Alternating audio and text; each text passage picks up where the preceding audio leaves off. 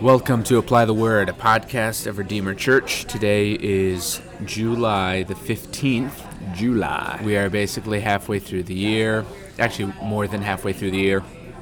And we will be discussing my message from yesterday, July 14th, from Psalm 73 as a part of our Summer Wisdom series.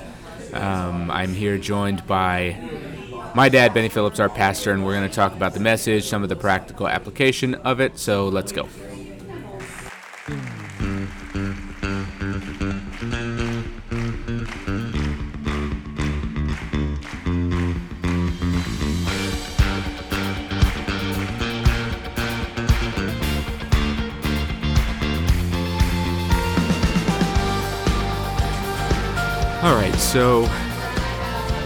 My message yesterday was from Psalm 73, and like I said in the little intro just now, it is part of our Summer Wisdom series. Dad, last week you preached from Ecclesiastes 1 1 through 11. Right. And you'll be probably preaching through Ecclesiastes exclusively during this series, but we're calling it Summer Wisdom rather than something based on Ecclesiastes because me and Jess will be bouncing around to the other wisdom literature. Yes. But really, we're sort of building on what you're doing in Ecclesiastes. I felt like that's what I was doing or trying to do. Yes. Um, and Psalm 73 does do that. Yeah, and Psalm 73 was a perfect one to use in terms of that. So I'll just give a little uh, two minute summary and Right. then I'll let you take it from there in terms Sure. of uh, the direction for the application. But basically, I went through, I used the whole psalm the, and started with um, the idea that it's a psalm of Asaph, and he starts with he looked at the uh, the wicked, and this is something Psalms do all the time. Well, not all the time, but lots of times where uh, David, whoever it is, is struggling with looking at uh, the prosperity of the wicked, and so that's sort of the way it starts. And he goes through and says things like they're fat and sleek, which was my favorite line. Right. Um, and basically, I use that um, for the first point to just talk about worldly wisdom looks, you know, and looks to compare and contrast one's own circumstances with uh, those around you, and then try to draw conclusions about what the Lord is doing or who He favors based on those circumstances. So that was point one. Worldly wisdom is a compare and contrast sort of thing. Um, and it leads to in verse I think it's 16 or 17 where he 16. said 16 where he says um, he tried to understand what was going on and it was a wearisome it seemed to him a wearisome task so I talked about weariness so worldly wisdom leads to weariness um, and then weariness can lead either to bitterness or to the third point of the message which was worship because Asaph says um, it seemed a wearisome task until he entered the sanctuary of God. Um, so weariness leads to either bitterness or worship. So I talked about that a bit, and then worship sort of lifts our eyes to the point where we can do what uh, the preacher in Ecclesiastes says, which is discern the end. And then once you discern the end, that informs your perspective. Um, it clears your vision, and all of a sudden uh, you're able to exercise biblical wisdom. So that was sort of the structure of the message. Yeah, and and this, the way you structured the, the message in terms of uh, making the particular points that you wanted to make really did flow very very well, and uh, and so this is apply the word. So we don't want to necessarily re-preach the word, but I do think that that one of the, the key components there that was uh, very helpful for folks in the first half of the message was the idea of okay, it does lead to weariness, and there's all kinds of aspects of weariness. You talked about weariness not being sin, but it can lead to sin. It Right. can lead to, you know, but there's all kinds of things that can make you weary. And but it does typically elicit compassion. So how how do you, in a kind of in a practical application sense, how do you uh, do what's right, which is express compassion for those who are weary? It should elicit compassion out of us. But when that weariness is rooted in, you know, some of the uh, different pathologies that you were touching on yesterday, how do you uh, show that compassion while at the same time really trying to encourage um, or even mildly uh, correct someone, you know, Right. who's weary because of their own doing. Right. Weariness can can be um, if, weariness is neutral in the sense that any excessive exertion causes it, um, but it can be the result of doing good, or it can be the result of you know doing sin. It, it's neutral in that sense. Worry, And- anxiety, Yeah, and, and, it can lead. It can lead to sin, wh- no matter what it's caused by. Right. It, the response to it can tend towards bitterness. The example that I use, and I'll, I'll use this before I get to my answer to your question, but one of the examples I use is people who, including myself, who say, you know what, I can bear this, Lord, for this circumstance for a little while. I can Right. bear this miserable marriage. I can bear this uh, wayward child. I can bear this uh, health situation. I can bear whatever this thing is for a while because I know you're going to change it. Um, that's that's sort of dangerous because that type of I can do this for a, for a length of time, but I trust you're going to change my circumstances. Still look into the circumstance right. um, for rest. It's still a presumptive statement. It's presumptive, and it's looking to the wrong thing for rest. It's looking Right. for uh, circumstances to be what we want before we can rest, and what the what the Lord wants is for us to rest in Him. So that perspective, um, when people are weary, it's lots of times because they sort of are in a situation where they've had that perspective. Lord, I'll, I'll be able to rest, Lord, as soon as you change this circumstance. And what our job is as believers is to help each other to realize that that's that's not what's going to bring rest. Right. What's going to bring rest is entering the sanctuary of God. And so when Jesus says, Come lay your burdens down at my feet, take up my yoke, it's easy, it's an incredibly compassionate thing. We always want to respond to weariness with compassion, no matter what, what it's caused by, um, the way that Jesus did. But it's it's compassion, but it's also what I said. It's also sort of a command, like the response to "Come lay your heavy load down at my feet." Um, it's not smart to respond to that with "Uh, no, thanks. Change circumstance first. Right. Right. Um, and no, that's not what Jesus is after. Is our hearts. It is the being at His feet part that He's after, and so, and then again, that that goes back into oh, circumstances are often confusing because we think that you know you do X that Y should happen, and the Right. Lord says. Well, I'm not interested in your sequence of events happening the way that you want. What I'm interested is in your heart. And so sometimes circumstances are there to smash an idol. What kind of what kind of um, in your own experience, what kind of unhelpful comments have people made to you uh, when you've been weary uh, in in not well doing? you know, weary in when you've been anxious or Right. frustrated or whatever, and or or yeah, you've just been through a, a long trial, you know, that, that things have not gone the way you thought they should go for a long period of time and you're struggling and you're weary. What have been some of the unhelpful things that people have said to you at times? I don't know. People in in my life I tend to, and part of the reason why this, why I was thinking about it this way is that um, I'm surrounded by lots of people who love me, and when I am weary, I get compassion. Like that's what happens. It's I I rarely have run into I'm weary, and someone's like, "Well, you're weary because you're a dope," Right. And so, you know, stop being weary. You wouldn't be in this situation if you didn't blah blah blah blah. Like that just isn't the response. And as Christians, that's that's good. That should never really be our response. And so I've always sort of, um, when I have been weary because of my sin, I've received compassion, and that's helpful. Like, Okay. don't get me wrong. right. That's helpful.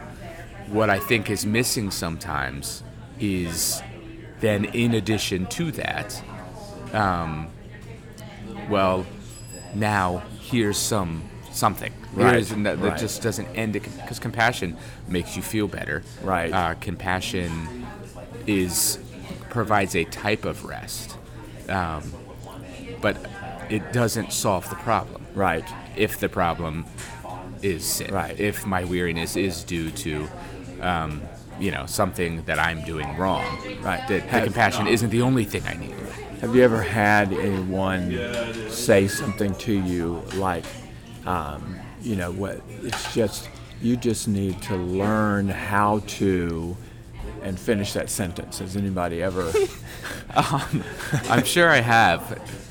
like a, I can't think my of any off the my top of my favorite head. one is you just need to learn how to let go of your uh, expectations and let God, you know. But I mean, that's sounds- always my. I mean, that's my a that's a one. traditional one. Yes, that's- I've seen posters that say Yes, that. yes. Um, I haven't heard it much directed towards me. Oh, okay. Um, I think it tends more towards you. You just need to learn to, you know, um, you just need to learn to trust God. You just need to learn to, you know, you're you're looking at things from a man-centered perspective. You just need to see things from God's perspective. Like all of it would be true stuff that just sometimes in the moment, Right. You know, doesn't Right. come off well.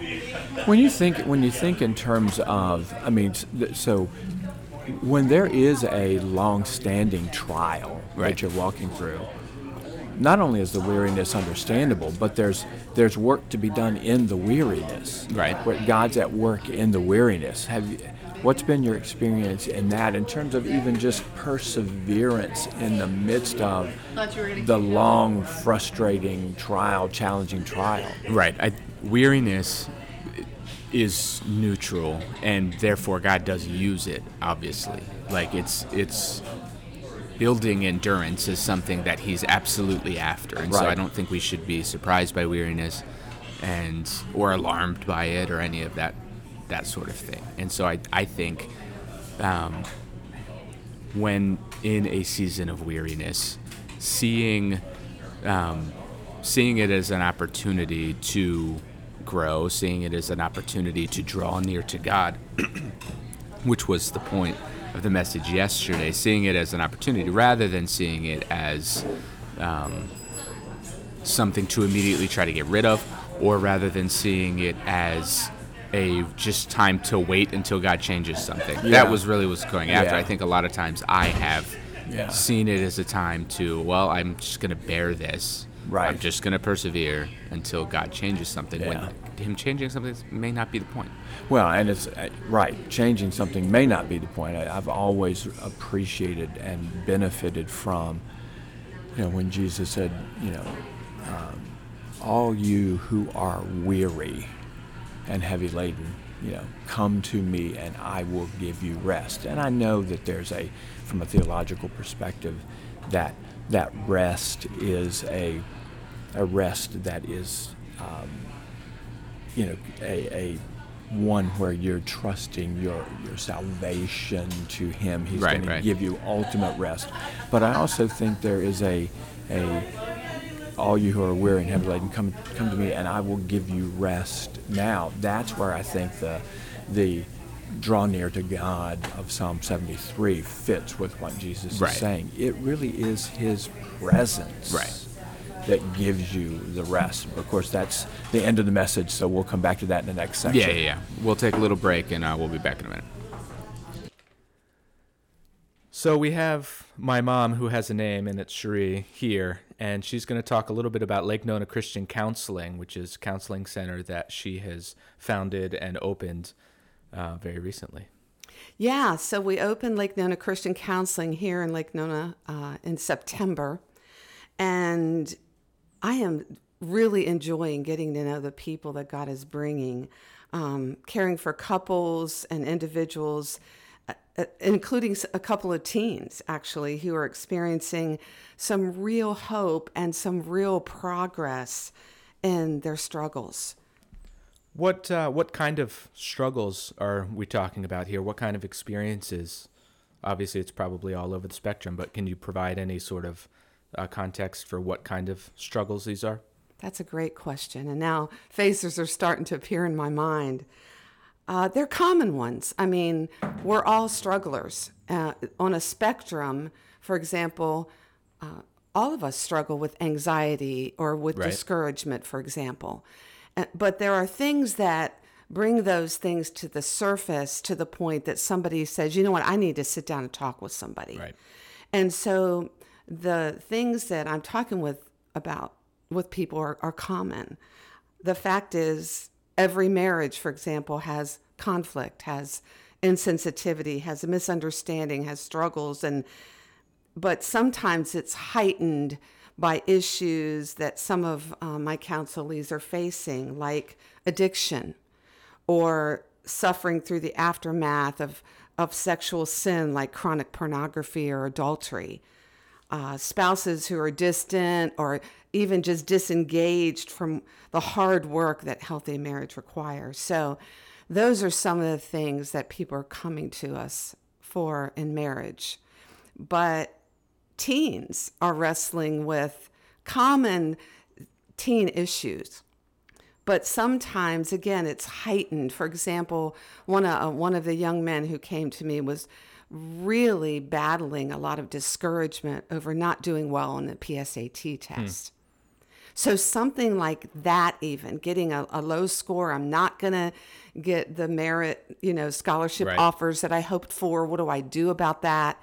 Came to me, and we've talked little about the PSATs, but we're talking about his struggles with his parents. We're str- talking about struggles with friends, and so uh, the pressures of school and where am I going to go to college now, that kind of thing. So if somebody is is struggling with these things and they do get to the point where they they feel like they need to talk to somebody who um, has 45 years experience in being a counselor, um, how how can they get in touch with Lake Nona Christian Counseling to set up a meeting? Well, they can email me at Sheree S H E R E E at Lake Nona Christian Counseling.com uh, that would be the best that best way to get in touch with me. But they can also call 407 617 4413. Well, thank you.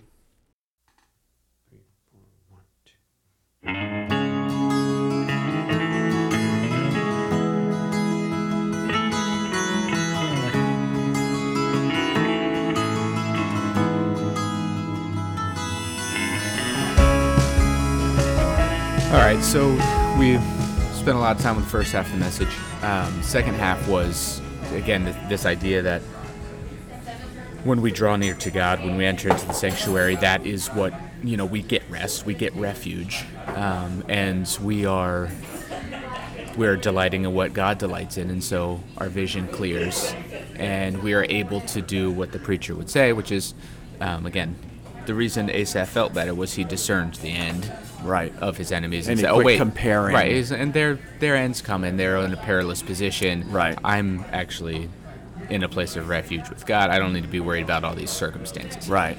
Um, when you discern the end, it informs the beginning, which right. is the Ecclesiastes thought.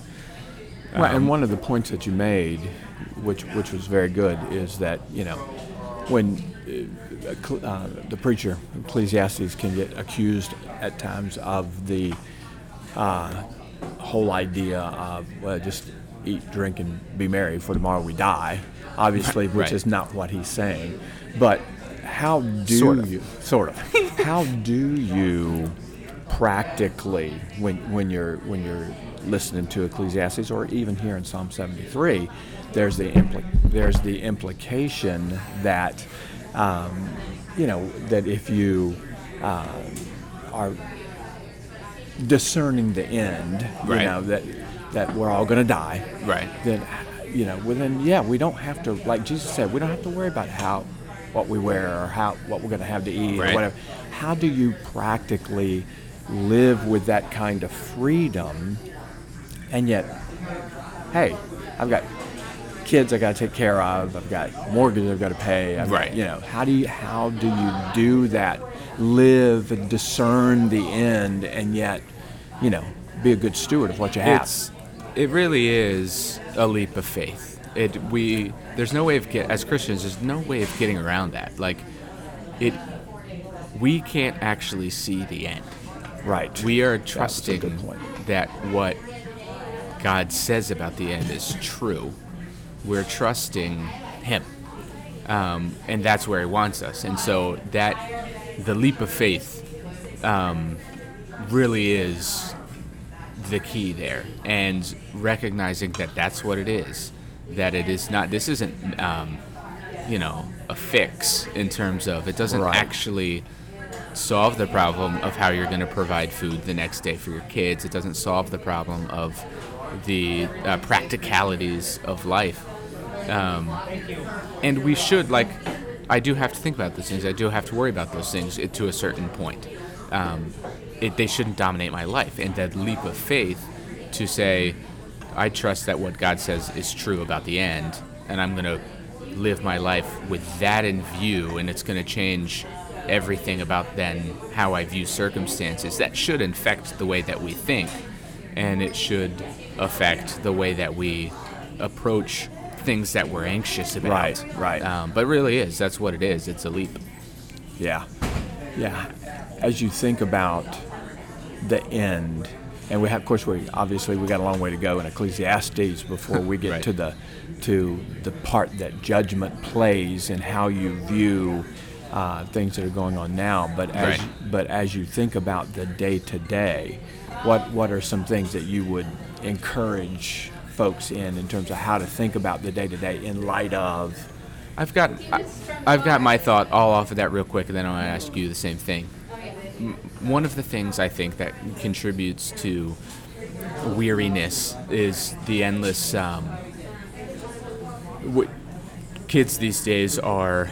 That's my favorite phrase, by Yeah. the way. Kids these days are more anxious than ever. Uh, they have it's uh, they live in a safer um, situation than ever, and they're more anxious than ever. in this So country. we know, yeah, w- yeah, we know that um, being well provided for and being in a safe environment is not the uh, solution in terms of making somebody actually feel rest and refuge.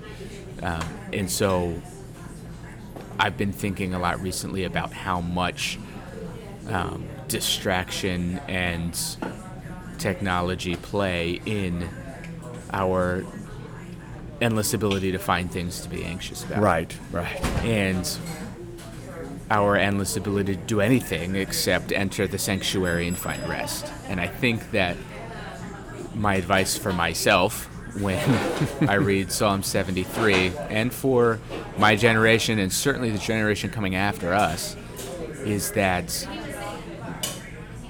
you cannot allow the pace of life to keep you from resting in the sanctuary of God Right. in the presence of God. That is key, and I think more more important than ever because um, we are constantly bombarded with bad things, but also just distractions, and distractions make us weary at some point. It, our minds are not designed to be processing information the way that we process it, and we, when you become physically weary, when your brain um, gets fatigued, you become weary of soul Right. too. Right. And so it is more essential than ever to find ways out of that Right. and into Right. a place of rest. Right. Yeah, and I think the the some of the problem, and this, of course, this goes to a whole different topic of how, uh, you know, what part does the church play in all of this? Right. Because there there is that sense where I think that the church, when it caters to um, this generation that's looking for these distractions, uh, the problem is it doesn't focus on the, the one of the key ways that the church can help in this regard, and that is in building community. Because it's in community, it's in the relational aspects of things that where we get the help that we need, and we Right. and and the the, the uh, anxiety goes down because we're sharing life with others. But that's a whole different message. Sort of, sense. but it is a it's it goes back to the how do we respond when somebody's weary, and that's one of the the best um, solutions or ways that the church can help someone who's weary, and ways that they can demonstrate compassion is Right. Let us, uh, you're weary. We're not just going to give you um, platitudes and tell you the right way to think or whatever. No, no, no. Enter into community lets us draw you out of your phone and into conversation. Let's let draw you out of the um, going to the next thing, the next thing, the next thing, and let's just rest and sing for an hour. Right, for right. worship on Right. Sunday, and and there's all these things that church provides that should help somebody who's weary Right. in a practical way and that's and the community aspect of that um, and then it's interesting we've been doing this more liturgical stuff on sunday and, and just the, the priority of the church over the years has been uh, the priority of the psalms which is Right. the, the law of god the word um, and the presence of god and th- Right. everything is designed around that and Right. those things um, the word of god and the presence of god are the solution for the weary Right, right, and and it really, it really is. Right. I mean, I mean it, that's what we've seen over the years. Is it really does provide, uh, you know, I mean, even some of the taglines we've used over the years for the church in terms of a place of rest, a place of care, Right. a place, a safe place. You know, all those things are, are words of community, words of relationship, words that that that convey the idea that we need one another, and and it's the presence of God. Where two more are gathered, I'm there with them. The presence of God really does uh, come in a unique way in that time when the church is gathered. Right. And his presence brings peace and rest. It just does. Yes. You know, can't explain it. but It just does. Right. Yeah, so, so you were going to ask me a question. I was just going to ask you the same question that you would ask me in terms of when um, thinking through this issue over the years, what's been the practical aspect of this is not easy to get to lots of times. Right, So the right. seeing the end from the beginning and that actually taking away weariness or anxiety because you're viewing things properly. It's Right. easy enough to say, but Right, over the years, right. um, practically, have you found that it's been helpful to actually take away anxieties? Yeah, and it, I mean it's a good question because there's you know there's the right answer and then there's living the right answer, and and so for for me and those two in my life are not always working in sync.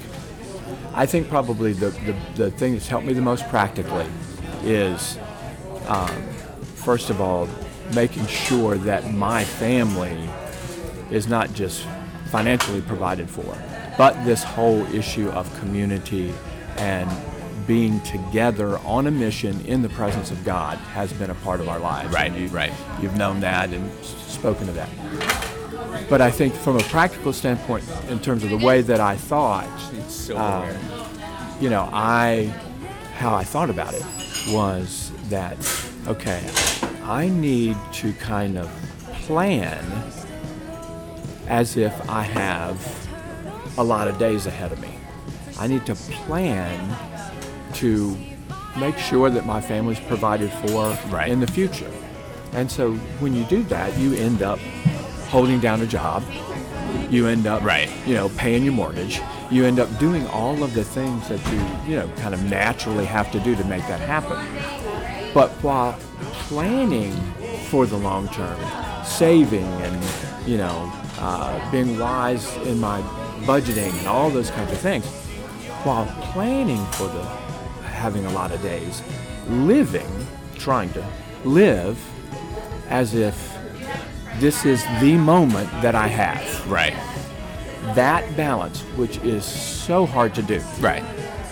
but that balance really is, I think, what brings, at least for me, has brought the most peace and the most success. Because then there is this, there's this lack of